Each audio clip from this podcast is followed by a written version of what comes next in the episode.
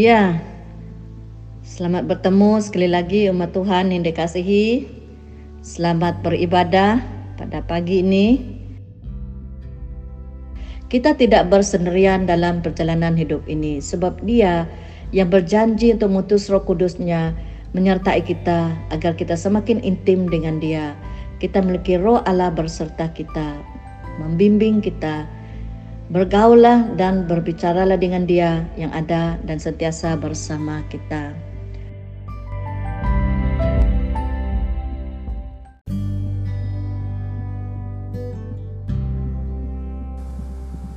Bapa kami yang di surga, dikuduskanlah namamu, datanglah kerajaanmu, jadilah kehendakmu di bumi seperti di surga.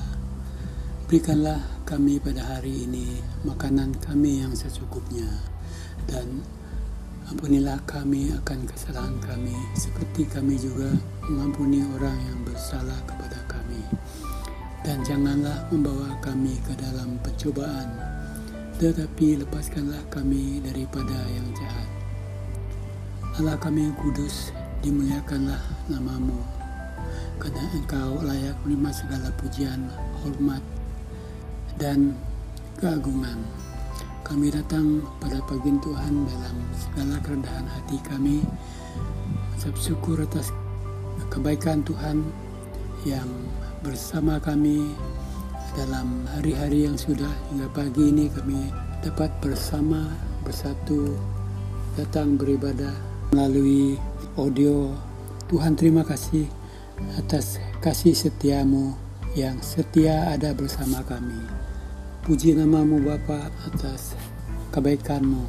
Kami datang Tuhan menyerahkan segala keberadaan kami dalam tanganmu dikala kami lemah dan dikala kami sunyi, dikala kami menghadapi masalah, dikala kami didatangi dengan banyak pergumulan dalam hidup akibat COVID-19 ini Tuhan. Kami tetap bersyukur atas kebaikanmu yang setia ada bersama kami, menyertai kami setiap detik dalam hidup kami. Puji namamu Tuhan atas kesatuan yang baik di antara kami pada pagi ini. Kami ingin memuji dan muliakan Engkau Tuhan dengan sepenuh hati, sepenuh jiwa kami, tenaga kami memuliakan Engkau dalam nyanyian dan pujian. Tuhan, terima kasih Tuhan Yesus karena Engkau setia ada bersama kami. Kami mengucap syukur untuk pemimpin pujian yang bawa kami dekat kepada Engkau melalui pujian dan menyembahan kami. Tuhan terima kasih karena Engkau hadir di tengah kami yang melayani kami pada pagi ini Tuhan melalui pujian penyembahan kami. Kami juga bersyukur Tuhan atas firman-Mu hambamu yang akan melayani kami. Bapa engkau pakai dia dengan uh, luar biasa hingga kami sama-sama diberkati melalui firman-Mu yang berbicara dalam hati kami secara pribadi. Bapak terima kasih Tuhan Yesus Engkau ada bersama kami dari mulai pertemuan kami hingga selesai nanti Tuhan. Terima kasih Bapak atas kesetiaanmu yang ada bersama kami. Kami mengucap syukur dan berdoa semua ini di dalam nama Tuhan Yesus. Kami sudah berdoa dan bersyukur. Amin.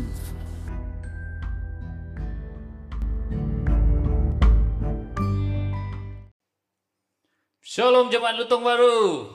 Apa kabar semua? Jadi kita datang kepada Tuhan pada pagi ini dengan beberapa pujian. Semua sudah bersedia unari untuk Tuhan? Iya, itu sudah pasti. Kita bersiap sedia bernari untuk Tuhan pada pagi ini. Haleluya.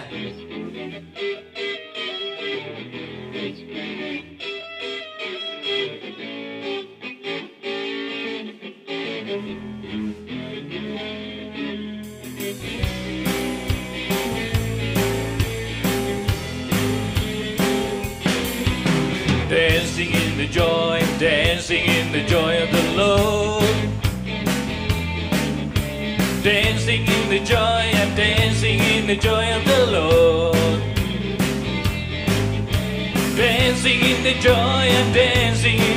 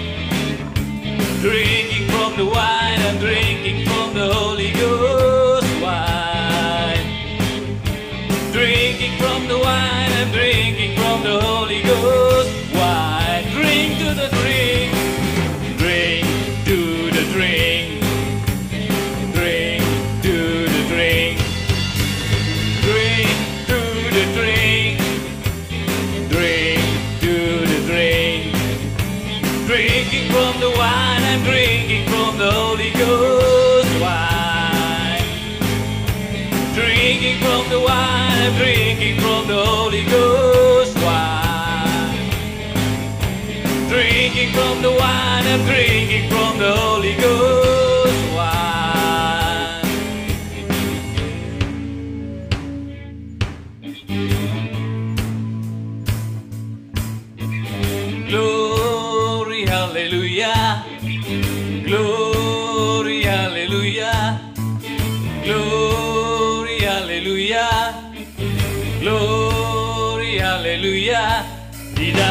namanya ada keselamatan kekal. Aku jalan kebenaran Jalan kebenaran Dan jalan kehidupan Itu yang Yesus katakan. Aku percaya amin. Di dalam namanya ada keselamatan kekal.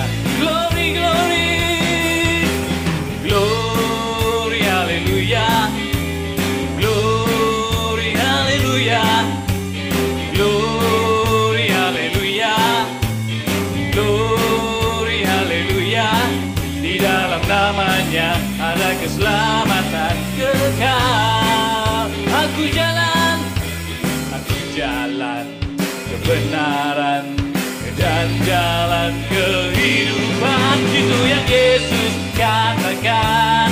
Aku percaya, amin.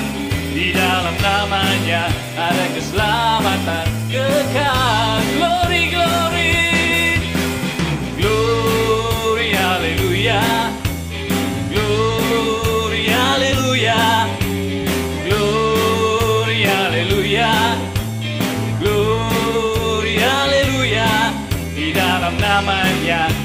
keselamatan kekal. Di dalam namanya di dalam namanya ada keselamatan kekal. Di dalam namanya di dalam namanya ada keselamatan kekal.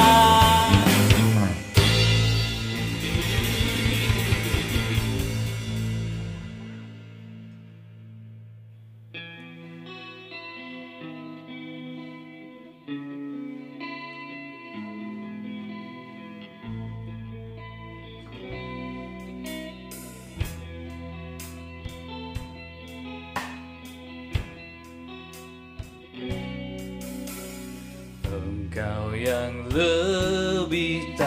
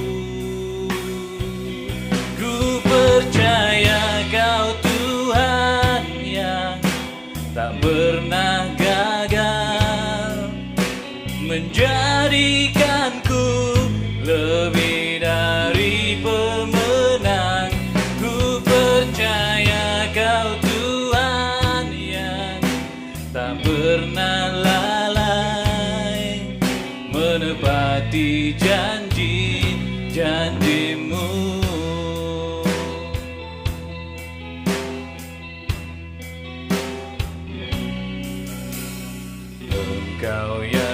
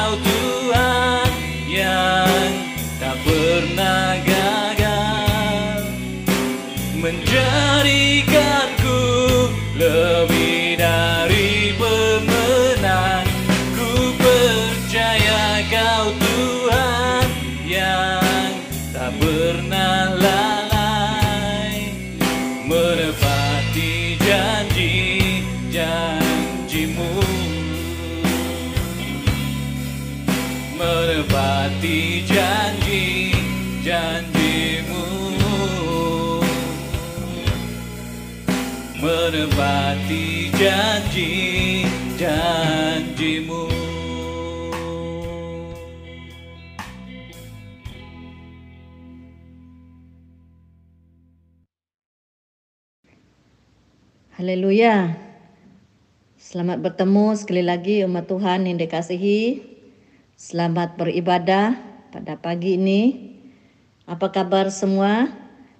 Kita bersyukur karena Allah Bapa kita tak pernah meninggalkan kita, tidak pernah melupakan kita. Dia tetap ada bersama kita, memelihara kita. Di mana pun kita berada, keluarga besar yang dikasihi Tuhan, Immanuel, Allah tetap ada bersama-sama kita. Pagi ini saya membawa kita untuk menghayati Efesus pasal 1 ayat 17.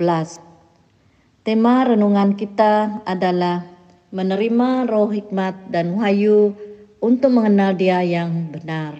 Sebagai dorongan bagi kita semua bahwa Tuhan ada bersama-sama dengan kita ketika ini. Tuhan bersama kita menempuh pandemik COVID-19 ini. Banyak kesannya pandemik ini terhadap kita masing-masing. Karena Allah ada bersama kita, berbicaralah, bergaullah dengan dia senantiasa. Saya membaca teks renungan kita pada pagi ini, Efesus pasal 1 ayat 15 hingga 23 dari Alkitab Terjemahan Baru Indonesia. Efesus pasal 1 ayat 15 hingga 23. Saya membaca, Karena itu, setelah aku mendengar tentang imanmu dalam Tuhan Yesus dan tentang kasihmu terhadap semua orang kudus, aku pun tidak berhenti mengucap syukur karena kamu. Dan aku selalu mengingat kamu dalam doaku dan meminta kepada Allah Tuhan kita Yesus Kristus, yaitu Bapa yang mulia itu, supaya ia memberikan kepadamu roh hikmat dan wahyu untuk mengenal dia dengan benar. Dan supaya ia menjadikan mata hatimu terang, agar kamu mengerti pengharapan apakah yang terkandung dalam panggilannya. Betapa kayanya kemuliaan bagian yang ditentukannya bagi orang-orang kudus. Dan betapa hebat kuasanya bagi kita yang percaya sesuai dengan kekuatan kuasanya yang dikerjakannya di dalam Kristus dengan membangkitkan dia dari antara orang mati dan mendudukkan dia di sebelah kanannya di surga. Jauh lebih tinggi dari segala pemerintah dan penguasa dan kekuasaan dan kerajaan dan tiap-tiap nama yang dapat disebut bukan hanya di dunia ini saja melainkan juga di dunia yang akan datang dan segala sesuatu telah diletakkannya di bawah kaki Kristus dan dia telah diberikannya kepada jemaat sebagai kepala dari segala yang ada. Jemaat yang adalah tubuhnya yaitu kepenuhan dia yang memenuhi semua dan segala sesuatu. Petikan yang telah kita baca adalah sebuah doa. Ia adalah doa Rasul Paulus untuk orang-orang percaya di Efesus dan ini juga adalah doa-doa kita. Kadang-kadang kita lebih cenderung untuk bercakap banyak mengenai sesuatu. Dalam pengetahuan yang mungkin kabur atau sedikit, kita kadang-kadang memberi penerangan yang kurang tepat. Contohnya, mengambil sumber-sumber sosial media yang viral sebagai asas penderian kita. Bukan daripada firman Allah, kebenaran-kebenaran. Kita lebih cenderung untuk bercakap kepada orang tentang kebenaran berasas pendapat yang mungkin subjektif, bukan dari firman Allah. Untuk bertukar-tukar pendapat agar kita dicerahkan dengan kebenaran itu adalah baik. Tetapi sering kali kita berusaha dalam daya dan kepedayaan sendiri untuk menerangkan kebenaran tentang Tuhan dan lupa untuk berdoa memohon agar Tuhan sendiri memperkenalkan dirinya kepada kita dan orang di sekeliling kita. Saya percaya doa Rasul Paulus tercatat dalam Alkitab agar kita bergantung sepenuh kepada Tuhan. Bukan kepada akal budi kita sendiri. Bukan dengan pendapat kita sendiri. Yang bukan saja sumber kebenaran. Tetapi dia sendiri Allah adalah kebenaran itu. Agar orang diperboleh untuk memahami kebenaran. Bukan saja agar orang lain mengenal kebenaran, tetapi kita juga semakin intim dengan kebenaran dan mengenal di mana roh Tuhan sedang bekerja agar kita dapat turut serta. Dari petikan yang kita telah baca, kita akan menghayati dua perkara. Dua perkara yang saya mau kita lihat pada pagi ini dari teks yang telah kita baca. Yang pertama adalah kita menerima roh hikmat dan wahyu. Dan yang kedua, kita mengenal dia yang benar. Yang pertama, menerima roh hikmat dan wahyu. Dan aku selalu mengingat kamu dalam doaku dan meminta kepada Allah Tuhan kita, Yesus Kristus yaitu Bapa yang mulia itu supaya ia memberikan kepadamu roh hikmat dan wahyu untuk mengenal dia dengan benar dari terjemahan Alkitab Berita Baik, doa ini berbunyi, Aku memohon supaya Allah Tuhan kita Yesus Kristus, Bapa yang mulia, mengeruniai kamu rohnya.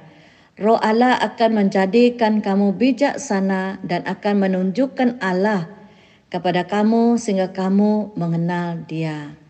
Inilah terjemahan Alkitab Berita Baik, doa yang dalam Efesus 1 ini. Roh hikmat dan wahyu adalah roh Allah, yaitu roh hikmat dan wahyu. Dalam doa Rasul Paulus merujuk kepada pekerjaan Roh Kudus agar umat Allah memahami hal-hal berkenaan dengan Allah. Agar kita mengenal di mana Roh Kudus sedang bekerja. Sebagai orang percaya, kita, Anda dan saya memiliki Roh Kudus atau Roh Allah. Dan Roh Kudus antara lain bekerja agar kita mengenal kebenaran yang terkandung dalam firman Tuhan dan memimpin kita kepada Kristus. Itulah pekerjaan Roh Kudus yang diberikan oleh Allah. Di ayat 13 hingga 14 Efesus 1, Roh Kudus berada dalam setiap kita orang percaya. Di saat kita percaya, kita menerima Roh Kudus. Roh Kudus sebagai meterai bahwa kita adalah milik Allah dan dengan itu memberi keyakinan akan keselamatan kita. Firman Tuhan yang kita baca diilhamkan oleh Roh Kudus, maka dengan itu Roh Kudus yang mencerahkan, yang menerangkan apa yang dia mau sampaikan kepada kita.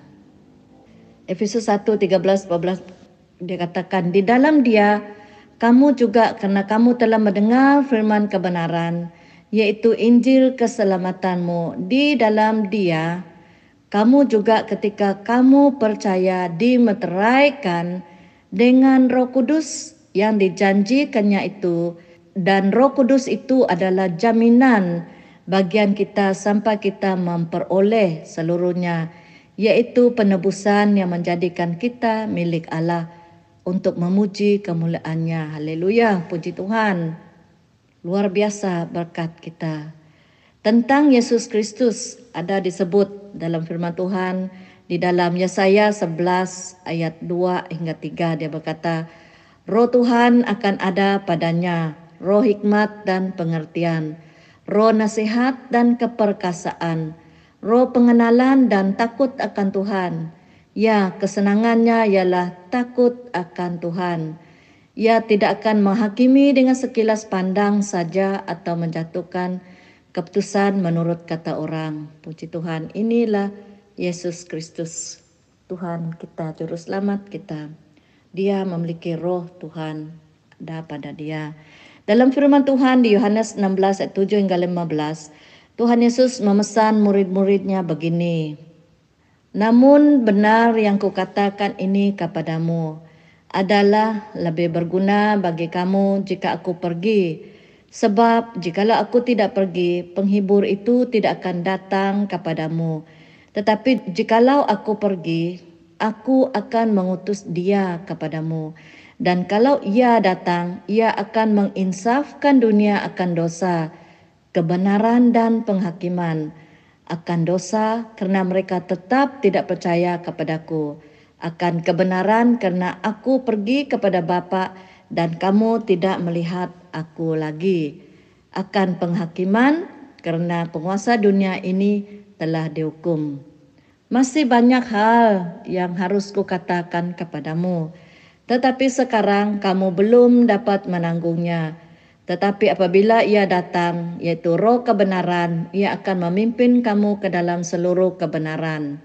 Sebab ia tidak akan berkata-kata dari dirinya sendiri, tetapi segala sesuatu yang didengarnya, itulah yang akan dikatakannya, dan ia akan memberitakan kepadamu hal-hal yang akan datang. Ia akan memuliakan aku sebab ia akan memberitakan kepadamu apa yang diterimanya daripadaku. Segala sesuatu yang Bapa punya adalah aku punya.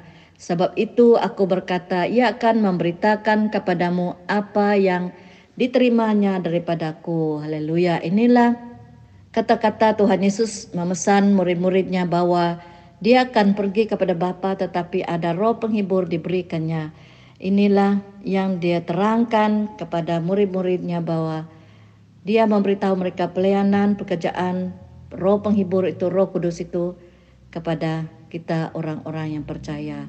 Roh kudus itulah, yaitu roh kebenaran itu akan memimpin kita ke dalam seluruh kebenaran.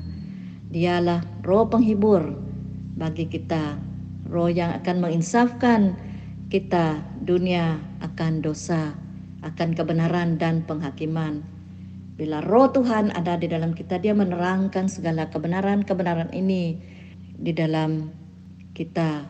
Puji Tuhan. Dan di dalam Yohanes 16, Yohanes 16 ayat 7 hingga 15, dia berkata, penghibur atau penolong atau roh kebenaran adalah roh kudus yang diutus untuk bersama kita. Tetapi apabila ia datang, yaitu roh kebenaran, ia akan memimpin kamu ke dalam seluruh kebenaran. Ia tidak akan berkata-kata dirinya sendiri, tapi segala sesuatu yang didengarnya itulah yang akan dikatakannya. Dan ia akan memberitakan kepadamu hal-hal yang akan datang. Inilah pelayanan roh kudus yang telah kita baca daripada Yohanes 16 ayat 7 hingga 15. Roh hikmat dan wahyu dalam doa Rasul Paulus adalah roh kudus yang dijanji Tuhan Yesus kepada murid-muridnya. Roh Kudus ini memimpin kita mengenal kebenaran yaitu Tuhan Yesus yang mengarah kita kepada Tuhan Yesus sendiri. Aku selalu mengingat kamu dalam doaku dan meminta kepada Allah Tuhan kita Yesus Kristus yaitu Bapa yang mulia itu supaya ia memberikan kepadamu roh hikmat dan wahyu untuk mengenal dia dengan benar dan supaya ia menjadikan mata hatimu terang. Roh hikmat dan wahyu adalah roh Allah sendiri yang menerangkan mata hati kita agar kita mengenal Tuhan. Dia roh kudus yang mencerahkan firman Tuhan kepada hati kita agar kita diperboleh dan diperkuat untuk menjalani kehidupan dalam keyakinan. Saya percaya doa Rasul Paulus itu adalah doa-doa kita semua. Dan oleh kerana roh kudus dijanjikan Tuhan untuk bersama kita, saya yakin doa-doa kita terjawab bukan saja bagi diri kita secara pribadi tapi juga kepada keluarga besar kita. Tuhan akan memberi Roh Kudus kepada kita bila kita minta Roh Kuduslah jaminan atau meterai bahawa kita adalah milik Tuhan. Roh Kudus inilah pembimbing dan penghibur kita. Puji Tuhan. Dan perkara yang kedua yang saya bawa kita merenung pada pagi ini adalah mengenal Dia yang benar. Mengenal Dia yang benar. Dan aku selalu mengingat kamu dalam doaku dan minta kepada Allah Tuhan kita Yesus Kristus yaitu Bapa yang mulia itu supaya ia memberikan kepadamu roh hikmat dan wahyu untuk mengenal dia dengan benar. Rasul Paulus memulakan surat Efesus dengan mengistiharkan rencana abadi bagi dunia dan kita. Bahawa di dalam Kristus Allah telah dalam keputusan dan kendaknya sendiri telah memilih kita untuk diangkat sebagai anaknya. Di dalam Kristus dan oleh darahnya kita beroleh penebusan dan pengampunan dosa. Puji Tuhan. Dan di dalam Kristus kita telah mendengar firman kebenaran yaitu Injil keselamatan. Ketika kita percaya kita dimeteraikan dengan roh kudus sebagai jaminan bahawa kita telah jadi milik Allah. Dan petikan doa yang kita telah baca pagi ini adalah permohonan agar kita mengenal dan mengalami dengan mendalam rencana agung Allah itu untuk mengalami dengan dalam dan bertumbuh intim dalam hubungan kita dengan Tuhan. Mata hati kita perlu dicerahkan, mata hati kita perlu diterangkan oleh Tuhan supaya kita dapat lebih mengenal Allah. Itulah pekerjaan Roh Kudus. Dalam surat Rasul Paulus kepada jemaat Korintus kita membaca di 2 Korintus pasal 4 ayat 6 sebab Allah yang telah berfirman dari dalam gelap akan terbit terang. Ia juga yang membuat terangnya bercahaya di dalam hati kita supaya kita beroleh terang dari pengetahuan tentang kemuliaan Allah yang nampak pada wajah Kristus. Dari ayat 18 dan 19 Efesus 1 teks renungan kita pagi ini semoga Allah menerangkan mata hatimu untuk mengetahui harapan daripada panggilannya, limpah kemuliaan warisannya dalam orang-orang yang saleh dan betapa besar kuasanya bagi kita yang beriman. Dalam kita mengenal Tuhan, ada tiga perkara. Pertama, kita mengetahui harapan daripada panggilannya. Yang kedua, kita mengenal kemuliaan warisannya. Dan yang ketiga, kita mengenal kuasanya bagi kita yang beriman. Puji Tuhan, inilah berkat-berkat yang perlu kita ketahui telah disediakan oleh Allah bagi kita. Bagi kesimpulannya, rencana agung Allah untuk kita adalah agar kita diselamatkan dan semakin mengenal Allah dan mengetahui semua berkat milik kita dalam Allah. Dalam kita meneruskan perjalanan hidup kita, saya dorong agar kita tetap dalam pengakuan iman kita apa pun yang kita tempuhi ketika ini. Peliharalah iman, percaya kita. Tekunlah beriman sampai akhir. Tuhan sendiri yang memampukan kita dalam perjalanan kita. Kita tidak bersendirian dalam perjalanan hidup ini sebab dia yang berjanji untuk mutus roh kudusnya menyertai kita agar kita semakin intim dengan dia. Kita memiliki roh Allah berserta kita, membimbing kita, bergaulah dan berbicaralah dengan dia yang ada dan sentiasa bersama kita. Untuk mengakhiri renungan pagi ini saya membaca sekali lagi Efesus 1 ayat 17 hingga 19 sebagai doa kita bersama untuk diri kita dan untuk keluarga besar kita. Saya membaca dari Alkitab Besi Bonyo. Aku berdoa semoga Allah Tuhan kita Yesus Kristus yaitu Bapa kemuliaan memberi roh kebijaksanaan dan wayu untuk mengenalinya Semoga Allah menerangkan mata hatimu untuk mengetahui harapan daripada panggilannya, limpah kemuliaan warisannya dalam orang yang saleh, dan betapa besar kuasanya bagi kita yang beriman. Haleluya, mari kita berdoa sekali lagi. Kemuliaan hanya bagi nama engkau, ya Allah Bapa kami, yang sungguh-sungguh mengasihi kami, yang telah memilih kami dan mengangkat kami menjadi anak-anakmu. Dan kami bersyukur Tuhan pada pagi ini kami telah diperingatkan tentang berkat yang kami terima di dalam Engkau. Kami bersyukur memiliki roh Tuhan yang adalah sumber hikmat dan wahyu ada di dalam kami dan membimbing kami kepada kebenaran, kebenaran dan membuka mata kami melihat segala berkat yang kami miliki di dalam Engkau, segala harapan yang kami miliki dari panggilanmu dan segala kemuliaan yang kami warisi daripada engkau. Dan kami dapat mengetahui besarnya, hebatnya kuasa yang kami miliki di dalam engkau. Terima kasih Tuhan, kami orang-orang yang percaya memiliki rohmu di dalam kami. Dan kami dapat mengenal engkau yang benar itu oleh roh kudus yang Tuhan telah beri bagi kami. Kami bersyukur Tuhan untuk pelayanan Roh Kudus di dalam hati kami setiap orang yang percaya. Roh Kudus yang ada dalam kami memberi kami kekuatan, kemampuan dan penghiburan. Kami mengetahui bahwa tanpa Roh Kudusmu kami tidak mampu meneruskan hidup ini yang penuh dengan cabaran. Tolong kami Tuhan agar kami tetap tekun dalam iman kami sampai akhir. Dan kami bersyukur kami telah dimeteraikan oleh roh kudus ini yang menanda kami adalah milik Allah. Kami adalah kepunyaan Engkau Bapa. Kami tahu kami tidak bersendirian dalam perjalanan hidup ini walaupun banyak tentangan, cobaan, banyak tekanan tetapi kami tahu Tuhan ada bersama kami melalui rohmu yang menghibur, memberi kekuatan, kemampuan, kemenangan bagi kami. Terima kasih Bapa dalam perjalanan hidup ini biarlah kami semakin intim dan semakin mengenal Engkau melalui Roh Kudus yang menerangi hati kami, yang membuka pengertian kami. Terima kasih Bapa di dalam nama Tuhan Yesus kami berdoa dan bersyukur. Amin.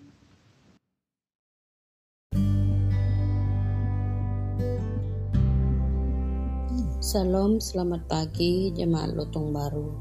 Kita bersyukur kepada Tuhan karena Tuhan telah memimpin kita. Mari kita berdoa. Bapa kami yang di surga. Kami datang kepadamu dalam nama Tuhan Yesus yang juru selamat kami. Terima kasih atas pengampunan dosa kami. Terima kasih atas anugerahmu dalam kehidupan kami. Segala puji syukur hanya bagimu Bapa. Engkaulah yang layak dipuji, layak disembah. Terima kasih juga kepada semua yang melayani kami pada pagi ini dan pastor yang membawa kami dalam firman-Mu. Pastor Lydia yang mendorong kami dengan firman-Mu, berkatilah hamba-Mu ini dengan kesehatan hikmat keperluannya. Ajarlah kami supaya hidup menurut firman-Mu yang memberi kekuatan dan beri ketenangan bagi jiwa kami.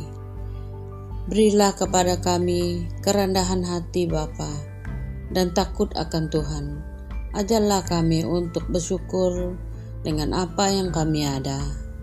Berkatilah uang persembahan yang kami ulurkan. Berkatilah uang ini supaya menjadi berkat dalam pelayanan Tuhan di dunia ini. Bapa, kami doa untuk orang yang sakit disembuhkan yang susah dihiburkan, dan beri jalan keluar. Saudara kami yang dalam Korintin karena COVID-19, berilah ketenangan bagi mereka, pelindungan juga, dan lindungilah kami dari segala serangan penyakit yang ada sekarang. Bukusilah kami dengan kuasa darah Tuhan Yesus. Kami berdoa bagi keluarga yang ditinggal oleh orang yang disayangi Beri penghiburan, kekuatan, damai sejahtera-Mu kepada mereka, keluarga kami ini Tuhan. Dan tolong keluarga yang dilanda banjir. Beri keselamatan dan keperluan mereka. Tuhan hanya Engkau yang memahami semuanya ini. Hanya Engkau yang dapat mengawal keadaan cuaca di dunia ini Tuhan. Kami minta belas kasihan-Mu ya Tuhan supaya tolong keluarga kami, rumah kami yang di kampung Tuhan lindungi. Dan juga kami berdoa bagi anak cucu kami yang bersekolah dalam talian. Beri hikmat kepandaian bagi mereka, internet connection yang baik, supaya mereka terus belajar dengan baik. Yang mencari pekerjaan, tolong memberkati mereka dengan pekerjaan dan dengan majikan untuk mengasihi pekerja mereka dengan penuh kasih dengan damai sejahtera-Mu ya Tuhan. Kami juga berdoa untuk dunia yang penuh dengan cabaran ini. Berkatilah dengan hikmat untuk setiap Perdana Menteri di dunia ini, supaya mereka takut akan Tuhan. Beri hikmat kepada mereka dalam apa keputusan yang mereka buat, supaya mereka membuat keputusan dengan kasih akan manusia yang ada. Kami juga berdoa bagi bandar kami, Miri ini Tuhan, karena kami tahu terlalu banyak sudah dijangkiti positif. Tuhan kami minta supaya Engkau lindungi kami dan kami minta supaya Engkau tegurkanlah yang ada di Bandar Miri ini Tuhan supaya kami mengikut SOP, supaya kami tidak mengikut sesuka hati kami Tuhan, mengikut undang apa yang sudah sedia ada bagi yang beri kepada kami. Kami berdoa juga bagi dokter, nurse yang di hospital Tuhan. Mereka bekerja keras untuk menolong orang yang sakit. Tuhan Engkau beri ketenangan, pelindungan bagi mereka dan damai sejahteramu yang sentiasa ada di antara mereka Tuhan. Kasih setiamu ya Tuhan Yesus. Roh Kudus melawati mereka dan menjaga mereka dan takut akan Tuhan ada di dalam hati mereka juga. Terima kasih Tuhan karena mendengar doa kami. Terima kasih karena akan menjawab doa kami juga. Kami juga berdoa bagi minggu yang akan datang ini Tuhan. Kami serahkan kehidupan kami dalam tangan Tuhan. Apa pun rencana Tuhan bagi kami untuk minggu yang akan datang ini. Biarlah semua yang baik Tuhan, semua yang datang daripadamu. Jauhilah kami daripada kuasa-kuasa kegelapan. Kami putuskan segala rancangan iblis yang ingin mengganggu ingin mengacau kehidupan kami, datang kepadamu ya Tuhan. Kuatkanlah iman kami, teguhkanlah hati kami Tuhan, supaya sentiasa berdoa, supaya kami sentiasa ikut apa yang firman-Mu mengajar kami Tuhan, supaya menjadi hidup di dalam kehidupan kami. Terima kasih Bapa, terpuji namamu. Kami minta semuanya ini dalam nama Tuhan Yesus yang juru selamat kami. Amin.